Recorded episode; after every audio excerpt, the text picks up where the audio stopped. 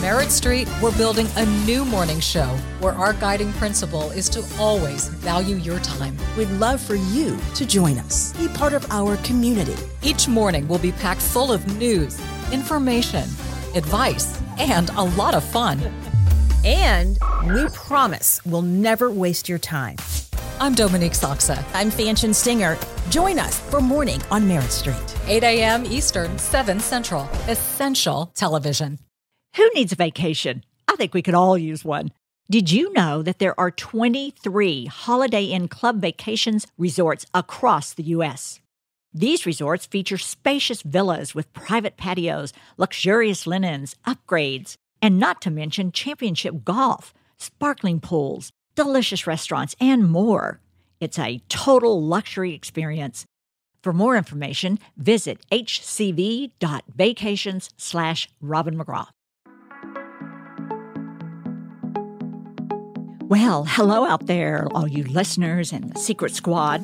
Of course, it's Wednesday, and you know what that means. It's time for another episode of I've Got a Secret. And today, well, today is a little bit different. I know I always start with the secret too, but I'm doing things just a little bit off. And I've got a secret. I'm going to tell you what it is. I'm not giving the title of the episode today until the end. I'm not going to decide on the title of this episode until the end. Now, I know all of you clicked on and there was a title, but my secret to you right now is I did not come up with that title until we finished. And I'll tell you why. This episode may be the most profound, the most powerful episode that I've done. So let's get with it. We're talking about being a mother. But not only that, we're talking about motherhood, being a woman, focusing on determination, goals, lifelong dreams, and just everything that goes with it. My first guest is Dana Vollmer. She is an Olympic swimmer, motivational speaker, and mom of two boys with a resume you will not believe. She is the fourth most gold medaled female Olympian in the U.S. of all time. She has participated in three Olympics. Now, think about that. We all know how far apart each Olympic is. So, she has set six world records and has won seven Olympic medals, five of them being gold. But it gets better. Dana gave birth to her first son, Arlen, in 2015. A short 15 months after this pregnancy, she qualified for the Rio Olympic Games and then went on to win three medals. Now, that just gave me cold chills all. Oh, I just love it. I love it. I just the fact that I got to say it. Her gold in those games is USA Swimming's first ever gold won by a mother. I'm going to give everyone in the audience out there time to clap. I just can't believe that. I'm going to have to tell you, you are a superwoman, Dana. And then also with me is Dr. Charles Sophy. Dr. Sophy is a board certified psychiatrist that has dedicated his life to the physical and mental well being of children and families. He is a frequent contributor to Dr. Phil, The Today Show, The View, CNN, and many more. Aside from his private practice, he also serves as medical director for the Los Angeles Department of Children and Family Services. And on top of all of that, Dr. Sophy is a father he has a beautiful, handsome, fun son, and his name is Ben. I hope it's okay that I'm talking about him. He's sitting here in the room, and guess what? He just got his driver's license. So, Dana, where do we start? Because right now I'm looking at you, and you should have like an aura about you, and you do. And you should have angels flying around. You should have music playing. But we were visiting before we got started, and I loved it when you said that's not all it's about, correct? Correct. Yeah. So tell us, how do you like to be described or introduced? What should I have added?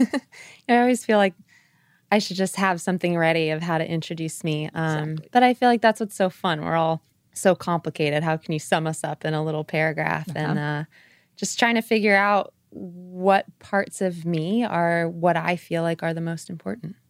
And tell us that.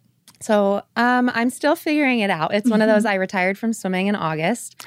So it's only been a couple months of kind of being in a new job. I'm working at an architecture firm and and my two boys and new routines. And uh, it's given me time. I'm working on reflecting on what I want to take away from my swimming journey and my swimming career. And it's never just been about the medals. It's you know, it was amazing getting to be a mom. It still just surprises me when people say first gold medal for you for USA swimming as a mom, and and uh, I know that that's going to change. We're seeing so many mom athletes. It's it's really exciting. Um, yeah, it's just been an amazing couple months of really getting to try to reflect on what my swimming journey and becoming a mom has has meant to me. How often, or do you ever want to tell a stranger, someone new that you've met that may not know that? Do you ever tell that first, or do you wait until someone else tells it? Do you ever lead with that?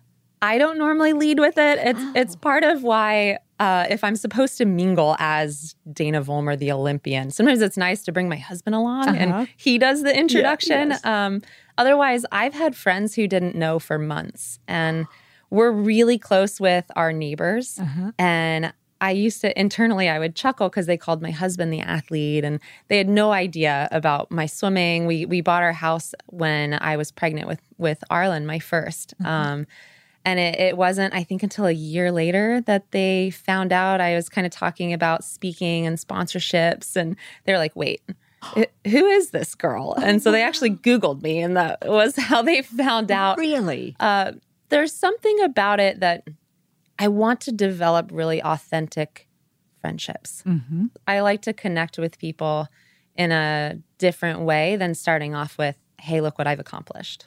Have you displayed your medals in your home? I haven't. Um, Part of that is because I don't remember how old I was, but I heard a news story that Michael Phelps's house was broken into. And luckily, he keeps his medals in a safety dis- in a safety deposit box. And so it's, it was that fear that oh, if I put these up, someone might break in and take them, and you can't get them replaced. I totally understand that. And you cannot get them replaced. No, no. So, because I do bring them to clinics that I do, to speeches that I do. Um, you know, the ribbons are getting a little worn, but I'm using them to inspire people. And. So, how old are your children? two and four. And have you shown them? And do they understand? I don't. I don't know. They. Uh, I got to do it was career week at my son's preschool when he was three, and so I brought in one of my racing suits. I brought in my medals, and I let the kids wear them. They passed around the suit. We did um, a butterfly race, so I had them stand up, and for 55 seconds, which was my world record, they had to jump. And it was just kind of to show them how long my race is. And um, I remember kids would just say like, "Oh, Arlen's mommy brought in her big necklaces." Oh, wow. oh, wow. But in Rio, it was pretty cool that they actually had a plastic replica. So I got to bring one home for Arlen. So he wore that thing around constantly for for the first couple months. Dr. Sophy, That's tell, tell us right now, what are you thinking after just hearing this part already, just hearing what she's had to say? really lucky children oh. to have such a wonderful mother. I love that. Really. Mm-hmm. I mean, it's amazing. You're so down to earth. So down to earth. That's right. So humble. Yep. I didn't expect it to be any other way. I guess if you had told me, yes, I have them displayed and I'm so proud that I tell everyone, I would have accepted that. I would have thought, good for you. I don't blame you. So this is so refreshing to hear this. I, I love it because there's no one else that can tell your story. So I admire you so much, and especially hearing this this part of your story already. So thank you. What do you think it is about you that makes you you? Yeah, I feel like you know, two things come to mind when I think about my upbringing. We traveled all over the place. You know, we we didn't have a lot of money. It was just more about the family connection and activities together, whether that was camping or canoeing or uh, water parks. And I think that that gave me kind of this sense of adventure, kind of always searching for something that's that's thrilling. And um, actually, just recently, another one of my neighbors, I have fantastic neighbors, Oh, um, but she told me on all your travels, have a story to tell. And I actually really took that to heart in one of my last, it was like two meets before my last swim meet. And instead of sitting in the room and dwelling on how I was going to perform, I was in Budapest. So I usually I need to have a buddy to kind of go sightsee. I, I don't tend to go out just by myself, but I Is went that a out rule? on my own. Is that a rule fr- from the Olympic Committee, or is that just something you believe in? Uh, it has actually been a rule since I was little. Uh, when you travel with the U.S. team, um, this we were traveling on our own as athletes. Um, so I did. I went out. I took a bus tour. I had lunch on my own. I, I really I sat in front of the river and just experienced Budapest. And but so I think a lot of that was from my parents and mm-hmm. my mom is always just talking about new things and wanting to experience new things and and then I think my dad really instilled in me that whatever you don't know, you can find out. I love that. I'm going to be really honest, tell you a secret about that. I'm scared to death of the water. I mean, I can get in the water if it's like at my waist, let's say. And uh, I'm not afraid to get in a boat or whatever if I'm secure and such. But I couldn't compete or play a long time in the water. So I'm so proud of you. My husband and boys are all certified in scuba diving and have just begged me to do that. And I've just, I really, really want to. I really wish I could, but there's no way that's happening. And then now I'm listening to you. You inspire me. Maybe I will do that. So that's just wonderful. So do you believe that you'll pass on those traits that you received from your parents to your children? I, I think so. You know, I think we all take the the good lessons that we we loved about our upbringings, and then there's obviously things that I think everyone didn't like about their upbringing that they'll change when they go in with their kids. And um, let me tell you, it's kind of terrifying when you think about the ways that your kids can internalize and interpret Yeah. all the things that you say to them. Oh, Dr. Sophy, Sure. weigh, I mean, weigh in on that. It's a different world. Also, the influences that are on them. So, how they interpret those things will be different than how you did. Mm-hmm. that's another worry and another concern. Yeah, yeah. Because I mean, I'm really close with my mom, um, but our relationship with swimming was really hard. I felt like I was second to the sport of swimming. That that kind of came Yeah. first, and um, to also see that she had such a love of swimming, and she actually held New England records in eighth grade, and then they didn't offer sports for women in her high school.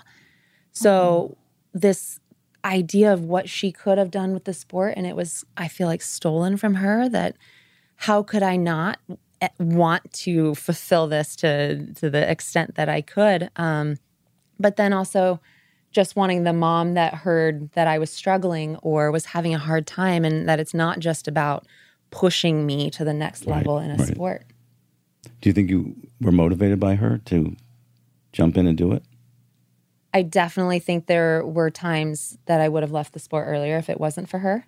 Um, you know, I think it was the combo of of her willingness to get up at four o'clock in the morning and drive me to the pool, and her focus on nutrition. And both my parents said that it would never be about finances on why you didn't get to achieve your dream. So, Yeah. I mean, they put every all my swim meets on credit cards, and they were there at all the swim meets. And we joke because I made my first national team at 13 years old, and so they were like, "Oh, it's a it's a once in a lifetime opportunity. We have to go to this." And then now, what, like 17 years later, it's been each year Right. um, a new opportunity.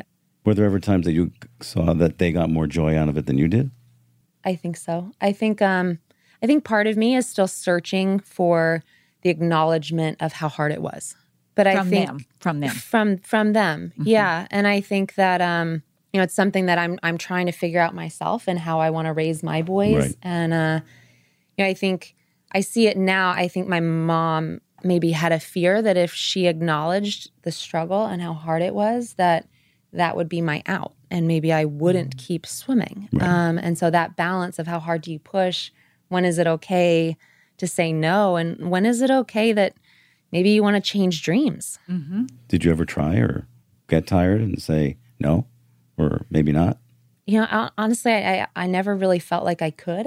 Um, but I was also so successful, you know, and so it's one of those, it's, it's taken me a long time to figure out what about the sport is mine and that I love and that I'm passionate about and figuring out of of what the sport meant to me and uh you know, then I didn't make the Olympic team in 2008. I think that was my big eye opener. Was it?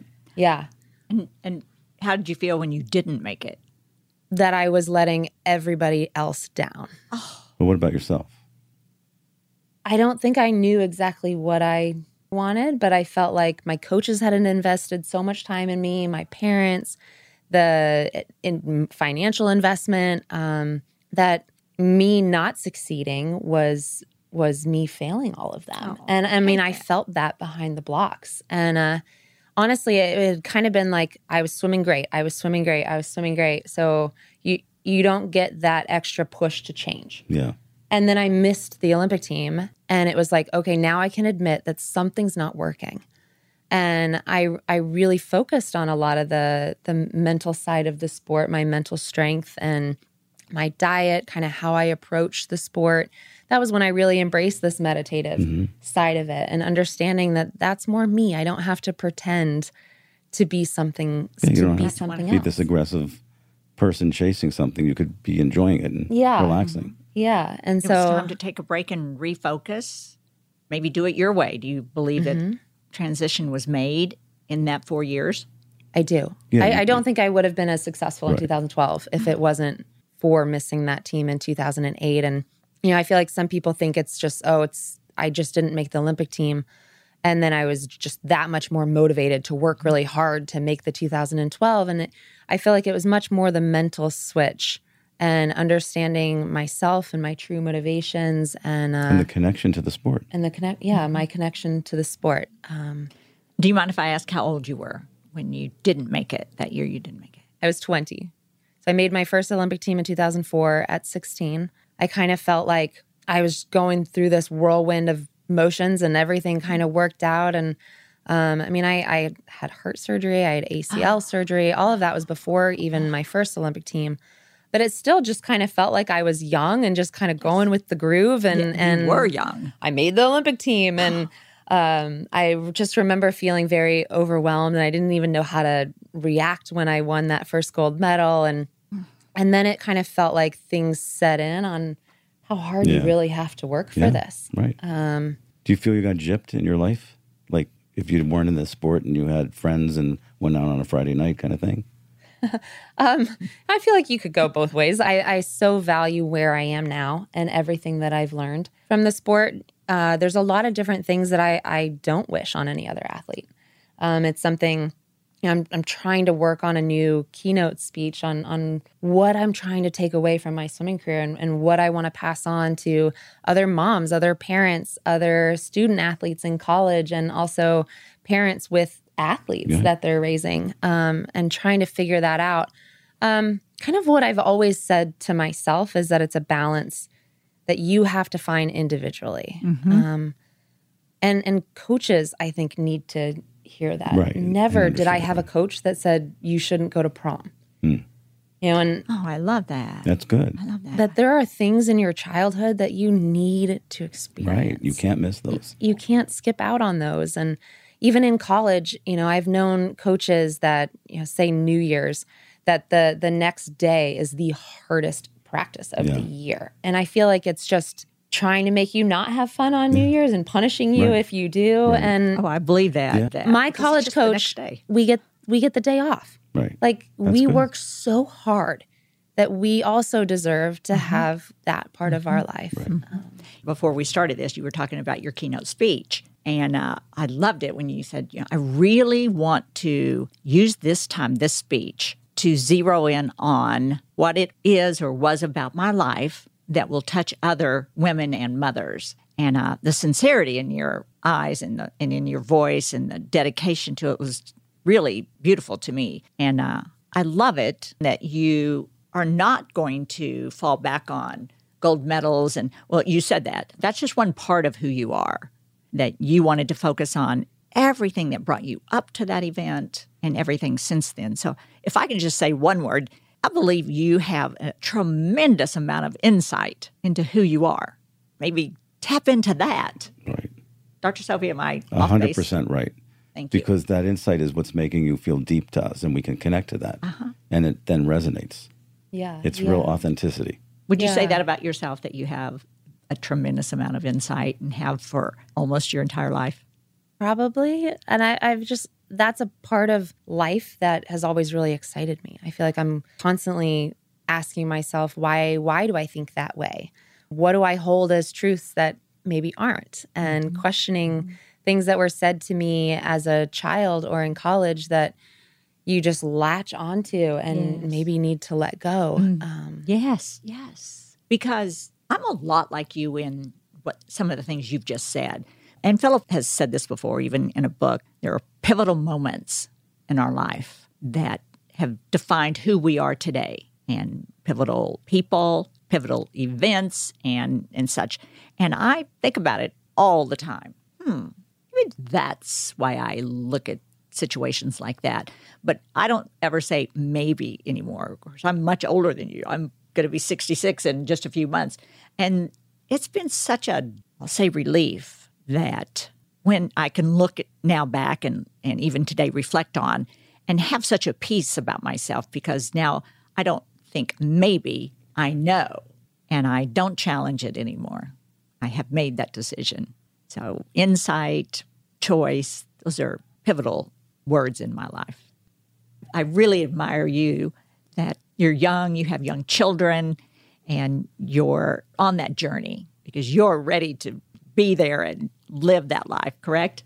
Yeah, and it, I mean it's such a transition point Yes, again. I mean is. every every Olympics kind of seemed like a transition and and learning more about myself and mm-hmm. what I was passionate for and and then in this retirement and mm-hmm. really acknowledging that so many doors are open and I now get to really s- decide what I'm passionate about and that no one's stopping me from pursuing whatever I'm passionate about. And who do you believe is the one person that you need approval or confirmation from before you do anything? I feel like I would want to say myself Yes. like That's a good that's me saying, hmm, what's the hoping- right answer right. here? That's the right answer. but what's the real answer? You know, but that's I mean, that's something that that I am working on. I think I still seek so much approval from my parents, from my husband. Um, you know, I think there's we, nothing wrong with that. I'm not saying there's anything wrong with that, but Yeah, but I think it's, you know, when I I find that inner voice, that voice that's still trying to people please. That it's not about me or what I want to pursue. It's about what I think other people think I should pursue or expect of me. Um, and I even found it again with with writing this keynote. I think that's why I started writing this too. Is it was another piece of that self discovery yes. that um, you know, I hit a point when I was like, I don't know if this is what people want to hear. Trust me, whatever you want to say from your heart, they want to hear it. I believe. yeah, as long as you do that from Yeah. your heart, Yeah. because that's what makes it resonate and translate.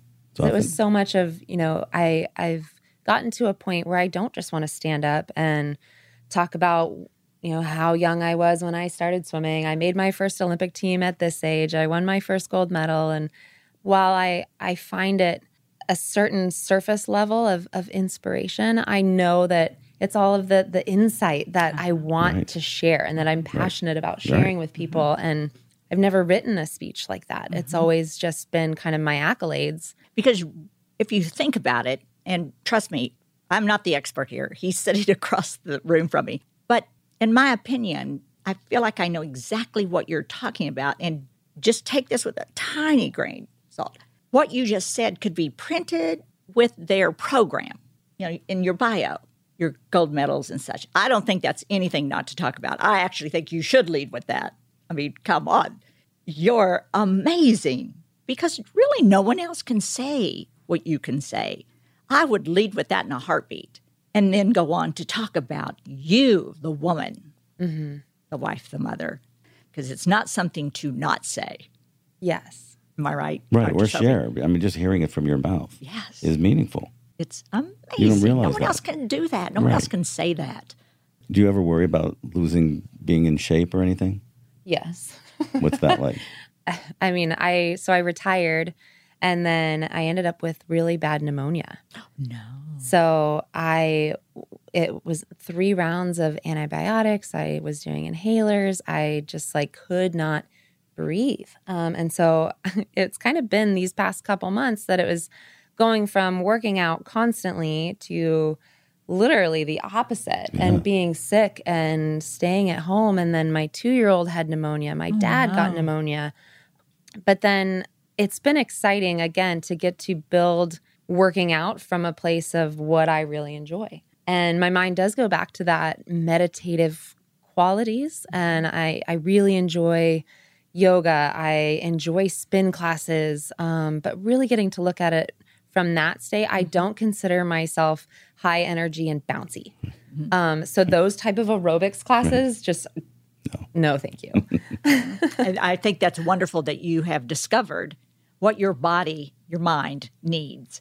Because, of course, I'm not going to get on a soapbox here, but my number one mission always is to encourage anyone, especially women, to put themselves at the top of the list. Self care is so important. yes. Uh, it's it's not selfish to take care of yourself. When you take care of yourself, then you're in better shape and better mindset to take care of those you love and mm-hmm. and to do the things that you are passionate about. So I love it that you have discovered a few things that you know put you in that frame of mind and put you in that place where you can can now work on what it is that you need to work on or want to work on. So bravo, bravo that yoga does it or m- meditating does it. I love journaling because I, I prefer the high aerobic type exercise in the gym, whatever. Yeah. But I also love soaking in a bubble bath and praying and lighting candles, and I also love journaling. Mm-hmm. So I encourage anyone and everyone to do exactly what it takes to give yourself that gift of self care and peace of mind. And that's what I always want to challenge people to find. Like, if you don't like running, mm-hmm. don't run. There are so many different mm-hmm. ways to work out. That's the one thing running outside. I'll never forget. Philip and I were first married, and these precious girls across the street, sisters, would get out there every morning and run. So I walked out one day and said, Wow, y'all, you look so happy, and you get out of here and you stretch and you take off. Can I join you? They said, Sure. I lasted a block. Went, running outside is not for me, so you just keep going and I'll see you later. And I have never run since then. I'm running on the treadmill, great, but not outside. So hmm. it's okay to not like everything and do everything. Yeah. Yeah. And then I always also say that, like, it takes two to three weeks, at least for me, to get into a new routine. I agree. That I like working out in the mornings before anybody else wakes up. I honestly, I go to bed when my kids go to bed at like eight o'clock. Uh-huh. Good for still. you. That's good. Good for you. Um, but I like the mornings. But if I've had like when I was sick and I didn't get up in the morning, it's been hard to reset my alarm at five thirty, and it doesn't get easier until you're Right. a couple weeks into Right, it. Um, so I'll be honest with you, a little secret here again. I have worked out every day of my life since probably 18, 17, 18 years old. And since my granddaughter was born and I started my foundation, my company, I haven't worked out consistently, and I mean two days in a row, in six years. And I'm okay with it. I still have my time to myself and I'm always on the go, but I'm okay. I've given myself a break. I have just now, right now, decided, just in this last month, to get back in the gym consistently. That's the important part to be okay with It's like I've given myself permission Yeah. to not pencil that in in my day. and I think that's a huge part to acknowledge I as mean, well. that's a long break. I'm not saying, you know, that's a long break, but don't beat yourself up. yeah, yeah. But I mean, I think that's the biggest point, right? Is just being active throughout the day. I mean, which one's better, being 30 minutes in the gym and then sitting around all day That's or right. No. being active all day? That's Um, right. You Thank don't you have that. to just go to the gym. Thank you for saying that. Lola is a female founded company that believes women shouldn't have to compromise when it comes to feminine care products. Lola products are 100% organic cotton with no added chemicals, fragrances, synthetics, or dyes. They offer pads, liners, tampons, plus gynecologist approved cleansing wipes that are safe for use anywhere on the body. Plus, Lola products come in a customizable subscription. Choose your mix of products, mix of absorbency, and frequency of delivery. And for every purchase, Lola donates feminine care products to homeless shelters across the U.S. I love that. I keep these products around the office for all the girls here, and everyone loves them. For 40% off your first month subscription, visit mylola.com and enter Got a Secret when you subscribe. That's mylola.com, code Got a Secret. Molecule is reimagining the future of clean air, starting with the air purifier. These purifiers use revolutionary technology to destroy indoor air pollutants at a molecular level, removing them from the air you breathe. Molekule's technology has been verified by science, but most importantly, it's been tested by real people. Allergy and asthma sufferers from around the country now have an all new purifying experience. Whether you need the Molekule Air for large rooms or the Molekule Air Mini for smaller rooms, you can now choose the unit that's best for your space or create a bundle to provide an air purification solution for your entire home. For 10% off your first air purifier order, visit molekule.com and enter Robin McGraw at checkout. That's M O L E K U L E dot com. Code Robin McGraw. Ladies, do you experience hot flashes? I opened up about my personal journey with menopause in episode 9.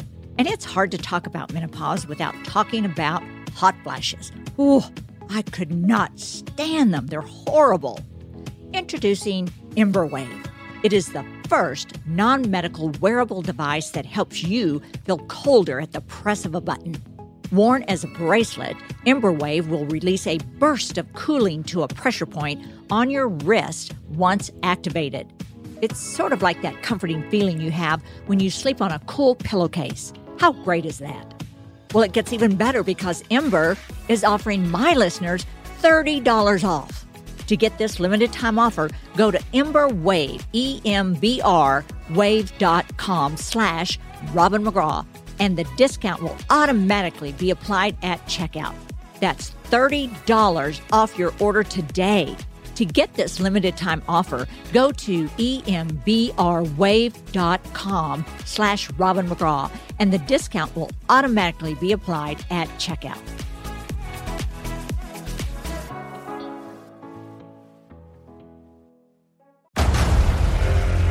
Discover why critics are calling Kingdom of the Planet of the Apes the best film of the franchise. What a wonderful day! It's a jaw dropping spectacle that demands to be seen on the biggest screen possible. I need to go. Hang on. It is our time. Kingdom of the Planet of the Apes. Now playing only in theaters. Rated PG 13. Some material may be inappropriate for children under 13. The first page of a book never tells the full story. And those news alerts and headlines, like the ones we get on our phones, don't even scratch the surface of what the story is really all about. Stories are like people, multi layered and complex. It takes some digging to find the truth, but when we find it, it can change our world. We like to dig. The news on Merit Street, essential television. On Oops the Podcast, join me, comedian Giulio Gallarotti, as I examine everyday life, the mistakes, the bad decisions, the goals, the jokes, the social engagements, and all things in between. I'm joined every week by producer and personal confidant Ryan Lynch, various other comedians for witty, candid, and intoxicating conversation. Our listeners love Oops for sophisticated banter, aka your mom could listen, and many feel like they're in the room with us chopping it up with old pals. You can find every episode of this show on Apple Podcasts, Spotify, or YouTube. Now, there's one thing I want to stop and do right now before we get any further. We have a thing we do here on the podcast for every episode, and that is we have a drink of the day. And it's kind of, it's been kind of chilly this week and it's holidays and such. So I picked a drink called the Timeout, Mhm. which I think has been appropriate at this point. And it's um, eight ounces of coffee and one ounce of Bailey's. Mm-hmm. And then you top it off with a little whipped cream and cinnamon. And we can serve it hot or cold. Now, I don't do any dairy, so I'm going to go without the whipped cream. And I'm also going to do it iced. What would y'all like, hot or cold? I'm going to do mine hot. I'm I doing- also will do no whipped cream. Okay. I'll do cold And you'll do iced, okay? with So- whipped cream. With with the whipped cream. Okay, course. perfect. You got to die of something. You can hear the girls back there scooping ice. Ah. we'll have them bring that out and enjoy that while we Thank you. continue to visit. So I think it's important, like you said, to make sure you guys, like as p- mothers especially, to take care of yourself Yes. because it becomes very tiresome after a while, and you feel Nobody's focused on you. So you've got to have your routines and the things that mean things to you. Yes. And I think to find what that is, if that's when you get to go off and have a cup of tea and journal. Um, Right. For me, when I first was coming back after my first son, that was what the pool became. I got to go, I would swim in the mornings, I would get to push myself and be in the water. And it was also being social, being with my mm-hmm. teammates. Mm-hmm. And and then I would go home and I got to be mom the rest of the day. And having that piece was really important to making me feel like I could be the mom I wanted to be. Because many people rely on their partner or husband to take care of them, and it doesn't work that way. And then they get resentful. So it's important to take care of you. And my husband and I right now are trying to find a a new schedule. The focus has always been on me going to the pool. And he's been amazing since we had both boys and really supporting my Olympic dream. And he his working out took a back seat. Yeah. And uh, I think he's he's more the kind of person that needs to work out every day. Like that is part to relieve of his stress. And stuff. yeah, to relieve stress. Nice. And uh, he hasn't gotten to have that. And so now that we're switching roles, um, he's going to the pool and swimming in the morning. And um, it's been fun to lay out a week and decide when I'm going to work out, when he's going to work out, and days that we want to be at home just with the family and, and just really trying to develop a schedule that works for both of us. I love that. That was my. I have it written down as a question. What is your parenting style? And I love that the two of you have worked together to make everything work before children and now after children. That that is so important that the two of you work together to help each other have what you need. Yes. And I mean, that that's a journey of discovery. Even though it was a mutual decision, did you ever feel any guilt when you would leave, knowing he was staying home with the children? Mom guilt is so hard. Yeah. I just gave you chills. Yeah. Yes. so Thank you for saying that. I think you know the way that I dealt with it at first was uh, I we were able to have a nanny, and so my youngest, when he was born, he came to the pool with me. Um, he came to swim meets with me, and it was amazing to feel like that helped my journey Yeah. to 2016 as well. Was it wasn't I want to shoot for 2016, and so you know Ar- Arlen's just going to be at home a lot. I just brought him everywhere. He was such a good traveler. He was good in hotels. And then you make an Olympic team and you're told that your family can't come to training camp, that you could only see them twice um, During training camp. during training camp. It's, it's about a month.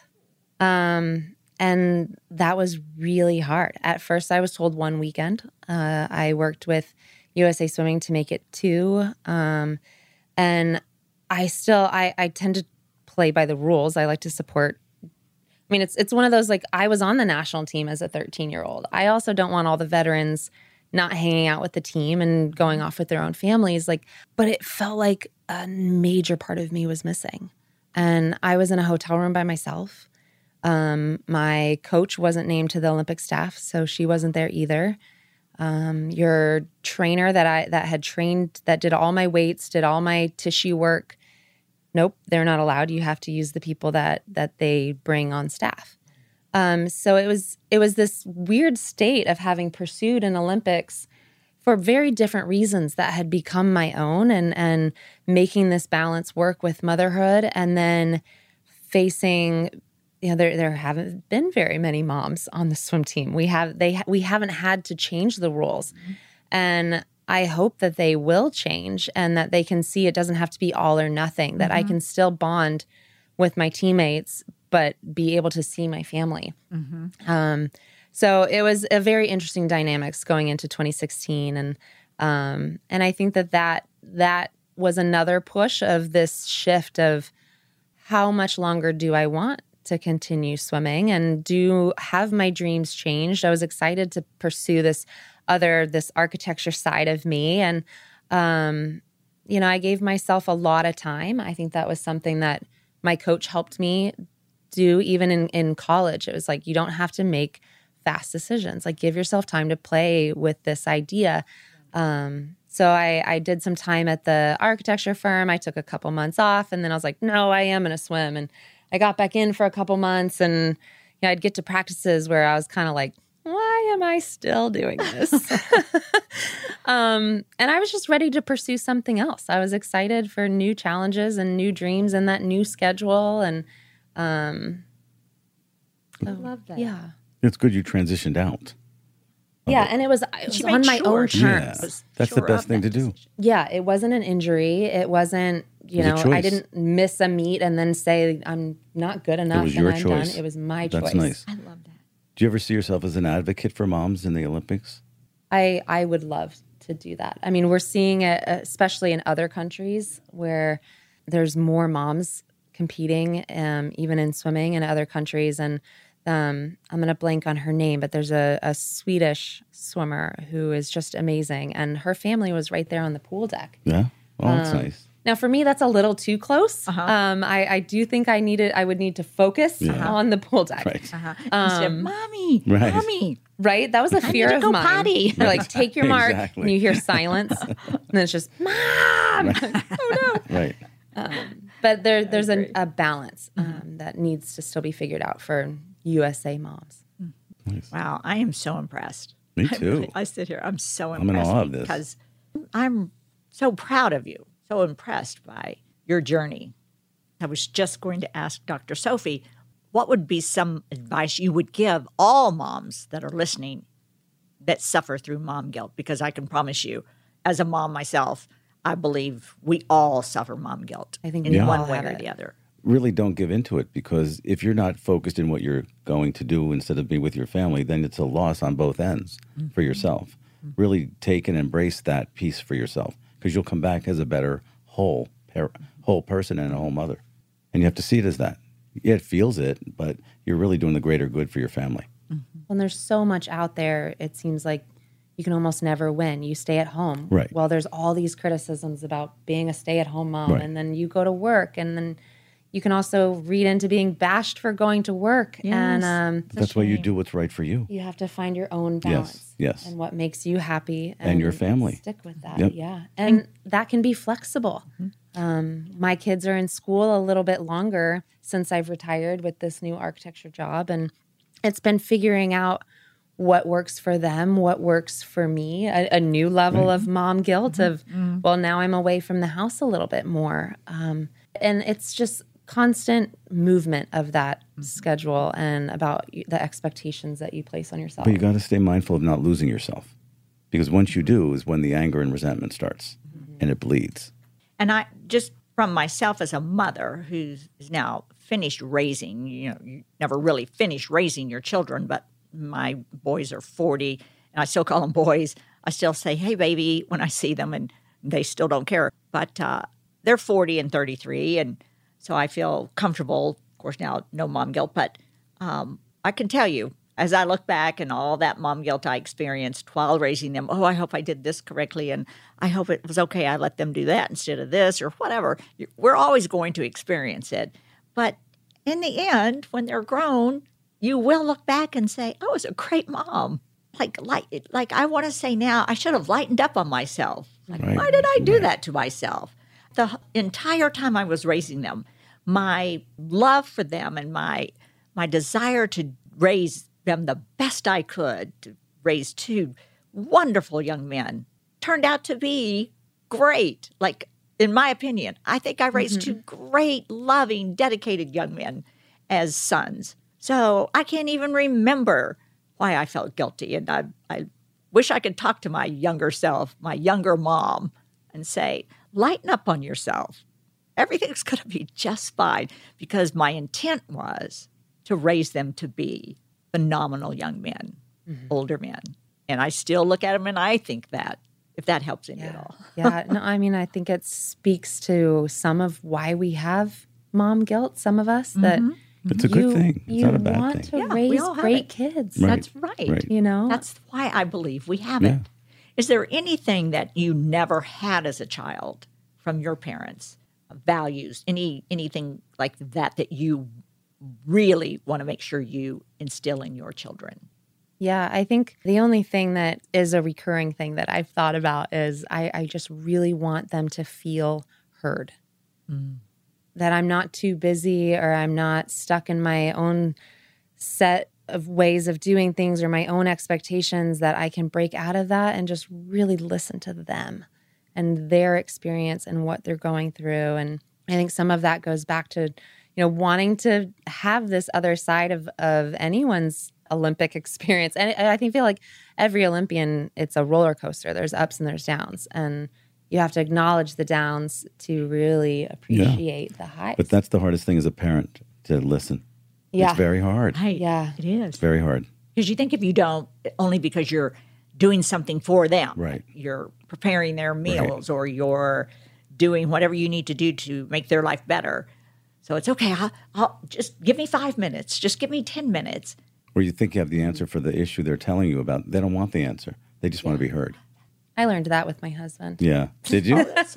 I actually took a uh, a college course on the difference in gender and how we speak. yes. Um, and it was just really interesting. It brought up so many things with me and my husband, and uh, you know, it was it was talking about things at the time that women, when they talk to each other, it's usually very encouraging, and you do a lot of like, uh huh, yeah. and um, my husband tended to want to solve it. He wanted to fix it. If I was complaining, well, he wanted to come up with a solution, and I almost saw it as belittling of my issue that he felt like he Right. could just come in and fix it.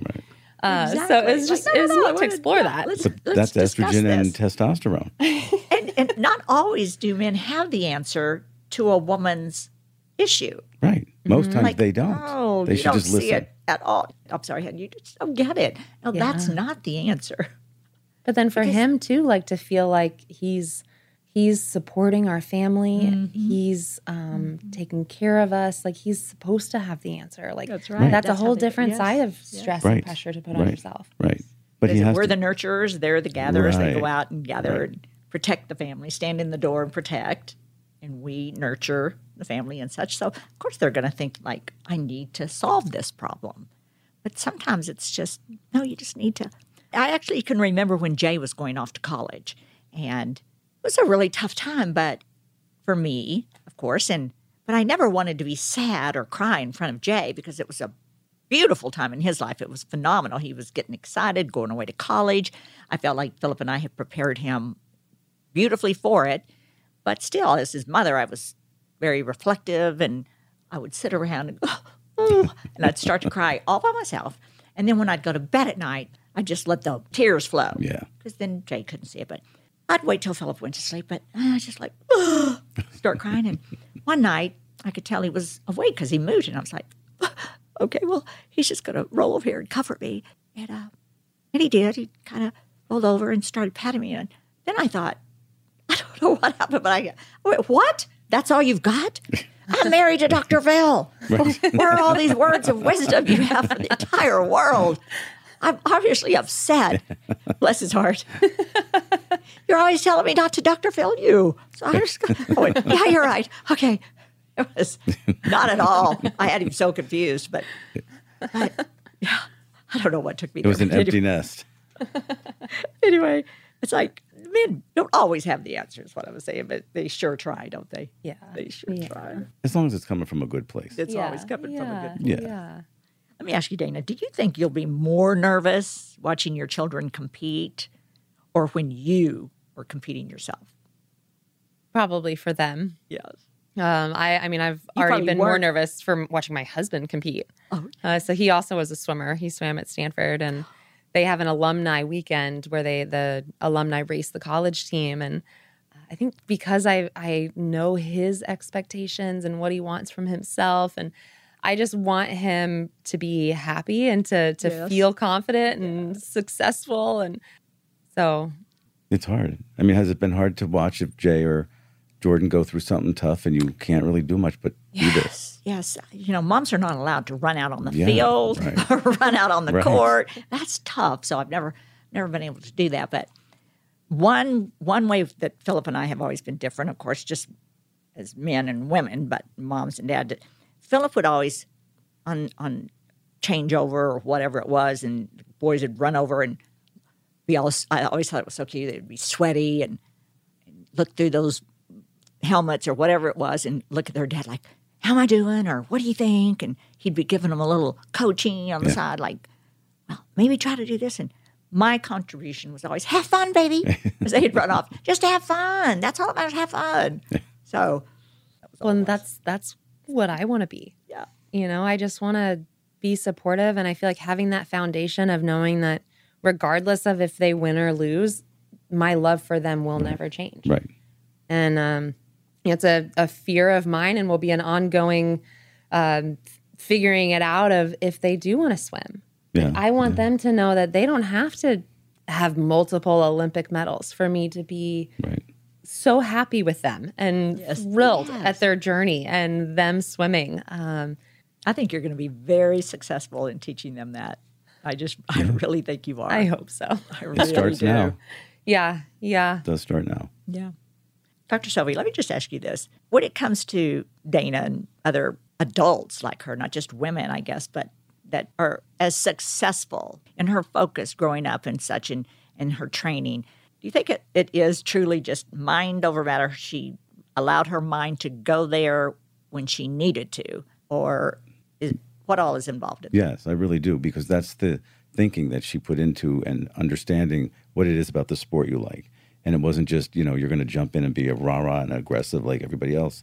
You're going to find your place in it. Because if you don't find that, then you're not able to focus yourself and really be successful. You're trying to fit round into square thingy. Mm-hmm. But you really have to do that hard thinking and then have your mind guide you.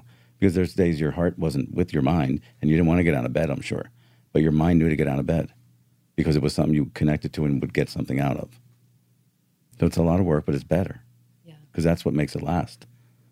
And sometimes when you know, I feel like it's great to have big, lofty dreams, mm-hmm. but that it's more the day to day goals that you set for yourself Right. that actually make those possible. And you know, making missing the 2008 Olympics, like four years can seem so long to say I want to be an Olympian again. Four years seems like forever. Yeah. And to more just break that down to be like, I do need to get up in the morning. Mm-hmm.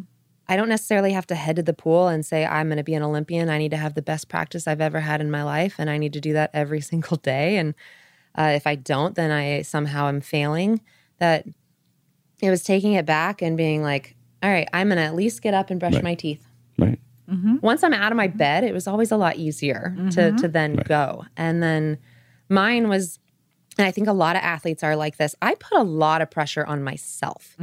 I am very self motivated. Um, but in that, I've also learned that for me, it's more of a mental strategy of how to take pressure off. That's so true. That exactly how I am. I can be very, I call it self-critical, but in a positive way. Not so much self-critical, but I put a lot of pressure on myself. But it motivates me. So it's really more motivational pressure because I think through everything. I make lists in my mind and I write on paper exactly what I think it's going to take to achieve a goal. And that's how I do it. Like I have it on paper, but I also have it in my mind. And that kind of pressure is so energizing for me. Yeah, I mean, I found for me through this journey that I I am very self-critical. I will say critical. It's not Oh, always yes. a good inner voice.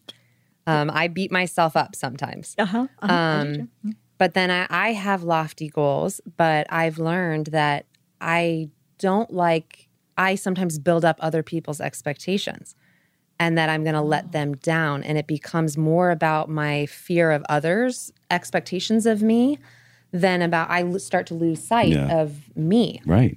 and having to constantly bring that back in my races. And especially when my son Arlen was born and I'd come back to competitions and I would catch myself saying like all right I think everyone thinks I should be at this time. I need to be getting this place if I'm going to be realistic in my comeback to the Olympics. And Now, how would you decide on what you thought everyone else was thinking, where you should be? it's a good question I don't know made up in my mind Yeah. what I think other It's an people expect- right. expected Exactly. You made it up.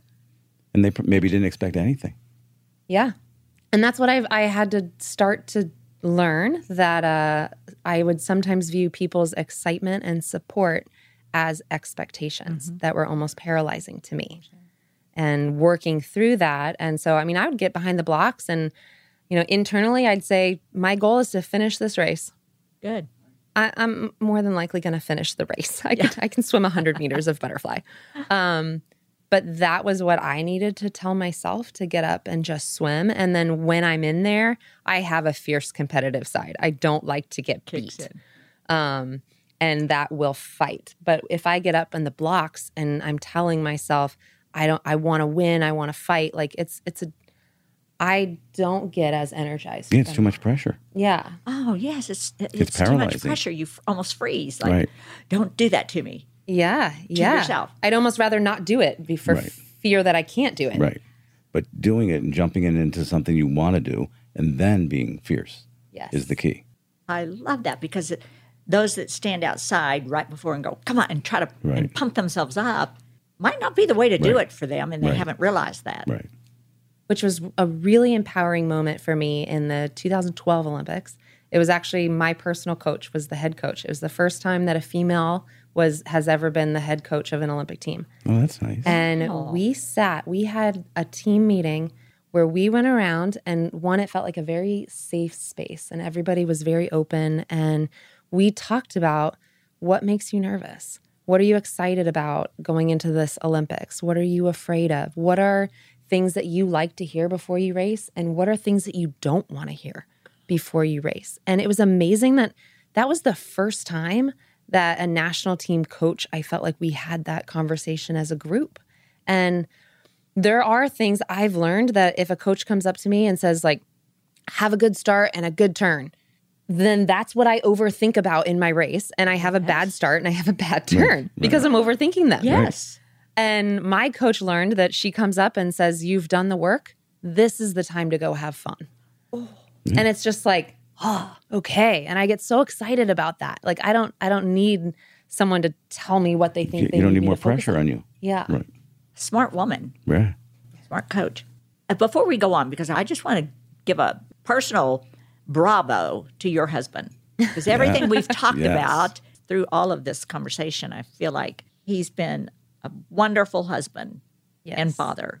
Now I know no one's perfect, of course, and but we don't want to talk about that today. What we have talked about, though, I feel like he deserves a huge bravo. Yeah. We we went on our first date a month after I missed the 2008 Olympics. Really? Oh, wow. If you can try to think about my Wow. mindset Yeah, a were you month like? after missing the Olympic team, all this self-discovery that I've talked about has been he he's been there for that. Oh, to allow me the freedom to continue to discover who I am and what that means to me and what I want to pursue and um He obviously listens. He's never forgotten probably anything you said when he first met you because you were in a place where you had a before story, you had a the after story, both Olympics, yeah. making it, not making I mean, I think he was a huge key to me making the 2012. In what way? Too. In having that foundation of I, I truly knew we got married in August of 2011 that he could care less like he if I made an Olympic team or not besides the fact that I wanted it Right. that we I, it's like for the first time I could really see the future that my life was not defined by how I performed in this That's because he loved you, not the swimmer in you. mm-hmm. Yeah. That's nice. Yeah. And he, his ego didn't take over, did it? No, Right. no. Love it. And we both have our moments, of course. I'm sure. Oh, of course. yes. Of course. It's not like we're just all happy all the time, but um, I think The that's, music doesn't play every time you walk in the room. No. Olympic music. That's true. That's so Yeah, fun. but I feel like just it's- feel like he's maybe the main thing that I've taken away from my swimming is is the confidence that whatever's thrown at me, you I can figure it out. uh-huh. It doesn't have to be perfect. Mm-hmm. People tend to see the gold medal; they don't necessarily see the the rough training day that you made it through. exactly. And I, I've been really inspired actually by this new wave on Instagram of people showing like an Instagram photo and then reality. Love that too. Yeah. I love it. It makes me feel so much better about myself when I when I see that and I want to do it more oh, and Good. I was going to ask you how you felt about social media, both of you, because I love hearing that. That yes, I think that's a positive. yeah. I really love when people show, well, I fixed this a little bit, or or here's how I looked before, and here's myself all dressed up, and just all of that. So Yeah. I, I like it. Yeah, it's Yeah. people embracing themselves. Yes. Which is nice. Yeah. When I like seeing like there's um, a bunch of fitness people that I follow, and they'll be like, this is literally the same background still sitting here, and they like do an angle and they look super in shape. Yes. You know, and then they Yes. turn, they're like pregnancy skin, like Right. here it is. Yes. Um, and I'm like, oh, see, like It's isn't that- real. I That's real. have Exactly that. right. Like That's Right. exactly right. Because there are angles and those filters. Every time I run through those filters on there, I'm like, you know, I really like my original better. But that's just personal choice. If someone wants to put a filter, let them Yeah. put it. I really just enjoy seeing the post and the their comments they make. Or people it need to lighten up. Well, and I think it's knowing very that like people try to present themselves the best that they can. Like that doesn't mean you need to compare your bad days to what they're posting on social Right. media. That's exactly Right. right. That's exactly right. So I have a game for us to play. Are y'all up for it? I am. Sure. Oh, you're going to be competitive, aren't you? Oh, that's right. She is. We're, we're playing this game with I a a gold medal. top competitor, but still, I don't. I think it's going to be so much fun. We already know. This game is called "How Would You Handle It?" Your child is having a meltdown on an airplane. How would you handle? Oh, I've had lots of these. um, ha, I mean, I I've tried hard to just continue for myself to be calm. Yes, knowing that me getting all anxious and worked up is only making the situation worse. so true. Um, I've actually been really thankful to other parents on the plane that have come up and said like, "Hey, you you did a good job. Like it's tough. Like you handled it awesome." um, so I'm, I, as a mom now, I'm definitely less judgmental Yeah. of screaming kids on planes. That's right. it's like you want to quiet them, but then, but you know this is going to happen, and you just Yeah, yeah. So I try to distract. I try to come up with something to get their mind off of whatever they're fixated on. Um, but sometimes it's. That's- I'm just I mean, sitting there being like, ah, please stop crying. Dr. Sophy. It's hard because I go into should I be a shrink and look at this as a psychiatrist or should I just be a father? Yeah. And so Both. I yeah, I do both and try to figure out is he hungry? Does he have to poop? Yeah. Or is he just tired and he can't get to sleep or does his ears hurt in the plane? Well, I can remember my boys and having meltdowns, and you're right. I would just, are you hungry? Or you know, I, I always would take off their shoes because I can remember one time for both of them, uh, putting on their shoes and their little toe was twisted yeah, or yeah. you know, pinching. But yeah, you just do whatever you have to do. Right. Take off the shoes and see if that's it, or see if they have a tummy ache or earache or whatever, and then rock them. Because the worst is Mm-hmm. when people are looking at you and you know they're judging you. and you know they are. And I just go, Oh, sorry, Yeah. I can't Right. read Yeah. minds. He can't talk. Right. Your child is flunking math class.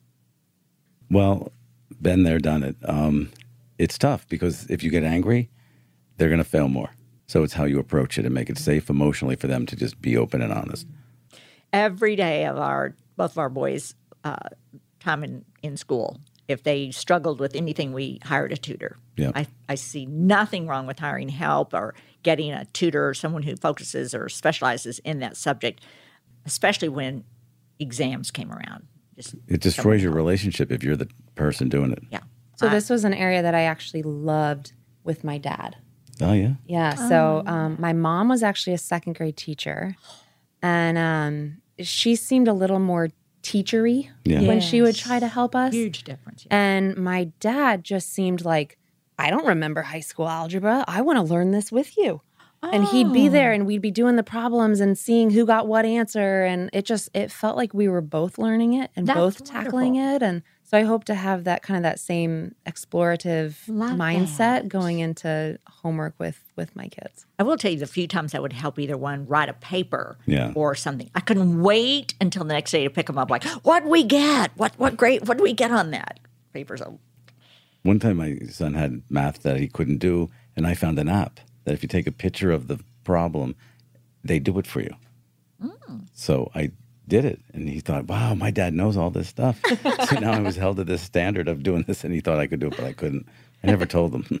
Well, I have to tell you, uh, Jordan had a math problem, and Phillip, Jordan's uncle, and another man in the family was there that night. None of them could figure it out, and they were all convinced they had written the problem wrong. right. No, it wasn't wrong. They They, just just couldn't couldn't figure it. it. out. But really, okay. So your young child asked where babies come from. Uh, I haven't really thought through how I'm going to answer that You yet. better- yeah. Um, I know that we've talked about like mommy, mommy can grow babies in her belly, uh, and he really likes that. And um, but you know, he asks me, "Mommy, when I get older, I want to grow a baby in my tummy." You know, You're lucky they're still two and four. Right. yeah, yeah, Right. yeah. That's Um, cute. So I know I'll have to come up with a better answer. It's been one of those where it's it's got to be challenging. When do you start introducing concepts like this to your kids? And I also don't want to have the kid that's necessarily told first and decides he wants to go tell all the Right, other right, kids at right. school His and little Right. brother. but you don't want him to be the last one to know and like feeling like he doesn't know about the world. because And- you goes, is this true? Because I heard today. yeah, yeah. Parenting is hard. Yeah, it It is. is hard. It's the hardest job you'll ever do. It is. It is. Dr. Sophy. I um I think it's important to be honest, as simple as you can. But in my situation, it's I have a partner, so we had him through surrogacy, and you know we've been asked that question in different stages, and we give different answers that are age appropriate. Perfect. Both of my boys, you know, I didn't have to worry about it because their father did the speech and the, the conversation. Actually, I was never asked that question. Really, Yeah, that's a Dr. Phil question. that's a doctor. okay, so we have one more game now. The imperfect parenting quiz. Yes or no? Have you ever dropped the F bomb in front of your kids? No. Not yet, you mean? Well, it's not really a word that I ever use. So other other words I could see happening, but never never that one. I try my best not to, but I'm human. I can say they're older now, as we all know, and I probably have, but raising them, no, and I Yeah. never drop it Yeah, front of my never raising grandchildren them. ever. Right. So bribed your child, and be honest, it says here. Have you ever bribed your child? Of course. yes, I have. Hundred percent. Hundred percent, Right. hundred percent. Just this morning when Riker Right. was hanging onto my neck saying, Mommy, take me with you, take me with you. We walked by and we still had the candy bowl out from Halloween. Oh, yeah. And he goes, Ooh, lollipop. Mm-hmm. And you're like, Well, you can have a lollipop if you stay home with daddy. Okay. Okay. And he walked away. Bye bye. Like, See ya. that love is deep. oh yeah, bribed for sure. Let your kids eat food that fell on the floor. Yes. No. No. Oh. Depends on what floor. I was just gonna say that. I was like, well, if it's my floor, yes. Sometimes I can't stop them before they've already Yeah, eaten. Yes. that's different. Yes. Yeah. It depends. But on we the have the five second rule. Yeah, yeah. If Because it's if I'm going to yeah. stand and make it and it accidentally falls, I- I'll just tell them, look over there, grab it off the floor. yes. The answer is yes. Okay. Forgotten to pick your kids up from school or practice. Not yet. Yeah. You did. I even put the wrong uniform on when he went to practice one time. I put it. I've forgotten the uniform and then put it on backwards. But um, right. I never. For, I never forgot. To Well, I didn't them up. forget. I was just always late. Yeah, yeah, yeah. okay, so lied about your child's age to get a discount. No, I never did. No, no, I never did that either. Used your kid as an excuse to get out of something you didn't want to do. Hmm, Probably, yes. Yes. Maybe I'm going to I'm going to tell I you need- I need about to go home I'll be honest kids. with you here. My mother, I heard my mother tell my sister this. I have three older sisters that had children. She said, never use your child as an excuse not to go somewhere or not to do something because they have yet to grow up and that very thing could happen to them. And it, it has stuck with me my entire life. Like The guilt. the guilt of that, because she said, you never know, that could happen. like, oh, I remember her saying that. So I've never used my children like my child is sick, I cannot come because sure as you say it, it could happen. It scared me out of ever doing it. I'll It's use interesting seeing it that way too. That my my parents always told me, if you ever need to use us for an excuse to not to not do something, you can use us. Yes. Yeah. My Your friends want said you to that. come to this party. Right. You don't want to go? Well, my parents won't allow me. Right. They'll back me. Yes. I actually told my boys that as well. Yeah, I tell Ben that too. Yes. You know, especially with drugs or alcohol. Say my dad's a crazy nut with drug testing. He's going to test me when I get home. Yes, we told our boys the same thing. Like Jay would go over to spend the night with some kids, two or three, that their parents would put them to bed like at seven thirty p.m. And we always let Jay stay up as late as he wanted when he was young, not, not in school. because we'd play with him. Phillip Yeah. would come in, you know, just at dinner time for something from work, and he didn't get to see him. So we let him stay up, and uh, he'd go spend the night with a few kids, and he'd call us. He'd stick to them. They're making me go to bed. oh, no problem. then I'd call over there, or Phillip would like, so sorry to do this, but we've been called out of town or whatever. I telling some secrets here, but okay. Well, okay, lied secrets. about eating your child's snack. I guess this feeds to your child. Um, I don't think so. No, I haven't. No, I haven't.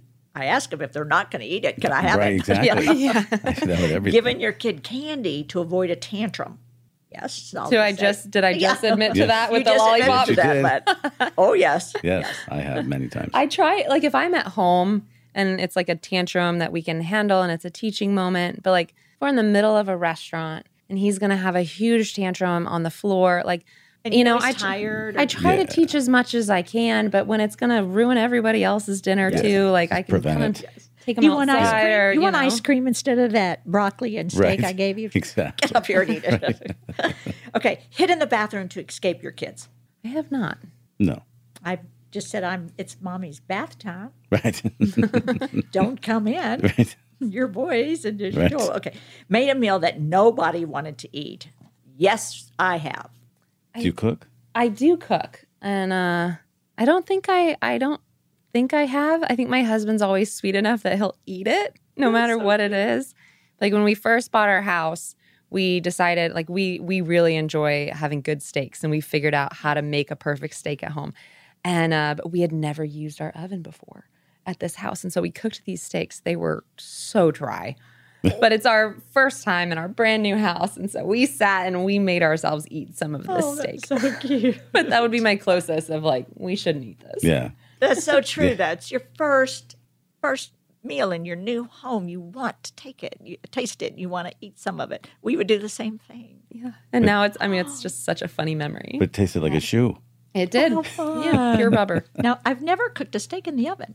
Yeah. So we, do we do, we like sear it for a minute and a half on each side, usually in, uh, we, we have a vegan butter, but, um, on either side. And then, um, then you put it in on broil and it's like two and a half minutes on one side and three minutes on the other side. I'm going to try that. So It's vegan good. butter on on meat. Well, so my my four year old has a dairy allergy. Yeah.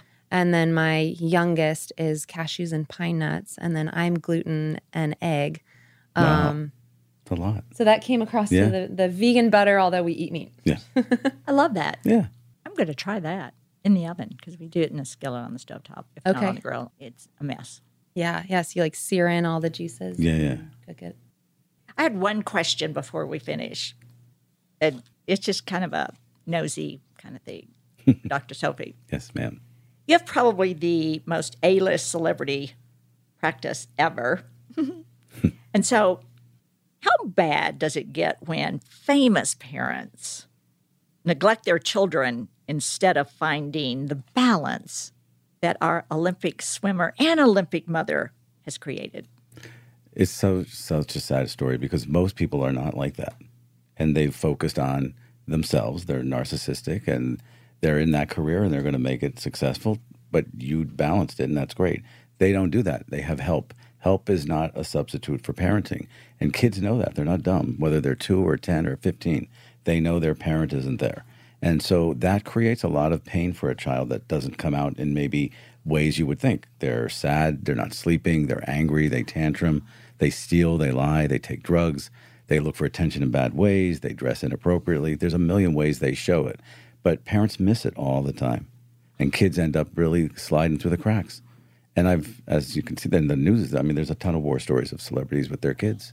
And how conflicted do you think they are once they're old enough to read what their parents are saying in the in interviews and you know, red carpets about what wonderful parents they are, Right. or are being told how wonderful they are because that's what they're presenting. And then when the children actually hear and read that, what kind of effect does it have on Well- them? I know it's bad, but It's enraging to them because they're like, they feel they've lived this life of betrayal because these people are making themselves look this way and they really were this way. Hmm. And it's even worse if there's a bad divorce because then they hear the nasty things each other was saying about the other one. Really bad stuff. so sad. yeah. It's a I sad situation. I have it's many cases True of it. for non-celebrity parents as well, of Yeah, course, yeah. but I think it's got to be worse It's, when it's the money makes it worse, unfortunately, because you can get layers and layers of people between you and your kid, and that's the further your kid is from you, that the, the worse they're going to do. Keep it basic. You came from great basics. That's what helped you. Mm. The relationship a child grows up with, that's their role model of what a marriage is. So if they see this disconnect or 15 people parenting them, that's what they're going to go create. Mm. I love that. Great information. So, unfortunately, we're out of time. It was truly a privilege to speak to both of you today. And I got so much out of this conversation. I'm sure our listeners did too. And I'm, I'm, I'm really, really sad that it's over. And I want to thank both of you for being here today. It's, it was, like I said in the beginning, I came up with the title that everyone clicked on today at the end of this podcast.